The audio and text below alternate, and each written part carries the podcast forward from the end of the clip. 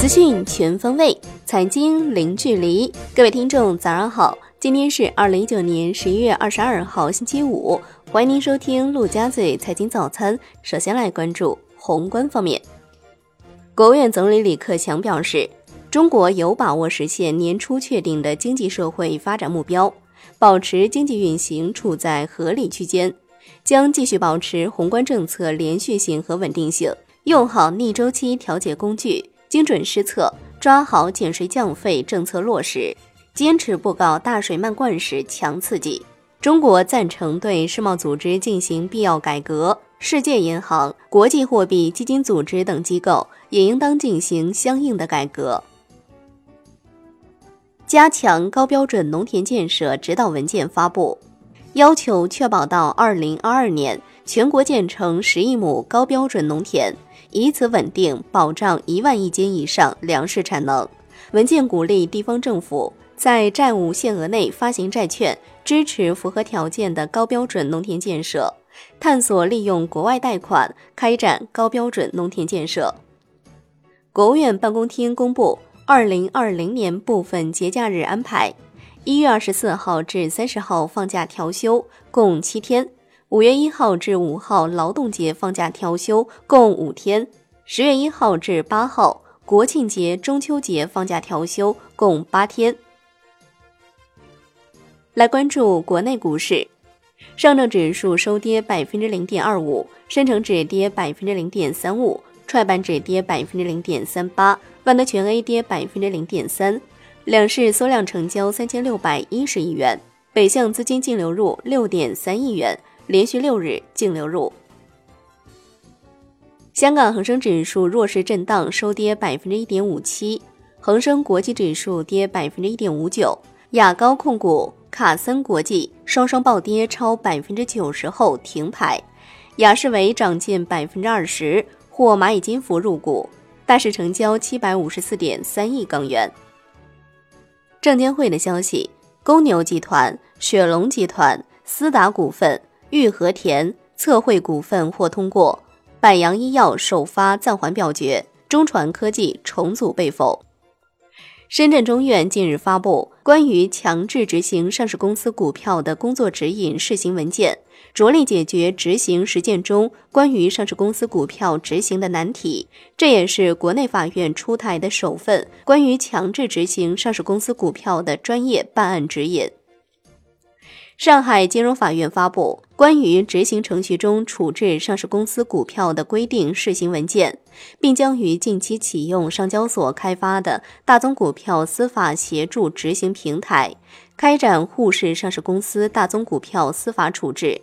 首支股票处置公告下周将发布。港交所公告决定自十一月二十五号上午九时起取消富贵鸟上市地位。上海揽财资产管理公司提交申请，要求驳回贾跃亭在美国的破产重组申请。若诉求或通过，贾跃亭个人破产重组将无法实施，并将被迫转为个人破产清算。美国 FF 总部将于十一月二十五号举行贾跃亭债权人会议，届时贾跃亭将当面道歉。金融方面。证监会主席易会满在证券基金行业文化建设动员大会上讲话时表示，证券基金公司必须坚持一切经营活动以符合法律法规、监管规定为第一准绳，把合规经营摆在更加突出的位置。监管部门要完善证券基金机构分类评价政策体系，研究设立职业道德与行业文化建设专项指标。将严重影响行业声誉形象的害群之马及时清理出行业。浮动管理费率基金重启试点，首批六家基金公司的产品获得批文，全部为浮动费率主动权益基金。海外方面，经合组织维持二零一九年全球经济增长预期在百分之二点九不变。二零二零年增速预期由百分之三下调至百分之二点九，下调美国二零一九年经济增速预期至百分之二点九，预计明年将增长百分之二。上调欧元区今明两年经济增长预期零点一个百分点至百分之一点二、百分之一点一。史上最大医药企业并购案落定，美国制药巨头百时美施贵宝七百四十亿美元收购新基公司，已经获得所有监管机构的审批许可。来关注国际股市，美股连续三天下跌，截至收盘，道指跌百分之零点二，标普 Y 指数跌百分之零点一六，纳指跌百分之零点二四。欧洲三大股指集体收跌。沙特桑巴银行 CEO 表示，沙特阿美 IPO 目前已经融资七百三十亿沙特里亚尔，约合一百九十四点六亿美元。一百八十万个人投资认购者目前为沙特阿美 IPO 注资一百四十亿沙特里亚尔，约合三十七点三三亿美元。商品方面，伦敦基本金属收盘涨跌不一，而米七镍、而米七铝、而米七锡收涨。而米七铅、而米七铜、而米七锌收跌。国内商品期货夜盘多数上涨，燃油涨近百分之三点五，焦煤收跌。债券方面，国债期货小幅收涨，银行间现券收益率下行不足一个基点，流动性仍然处于平衡偏宽松状态，主要回购利率多数下跌。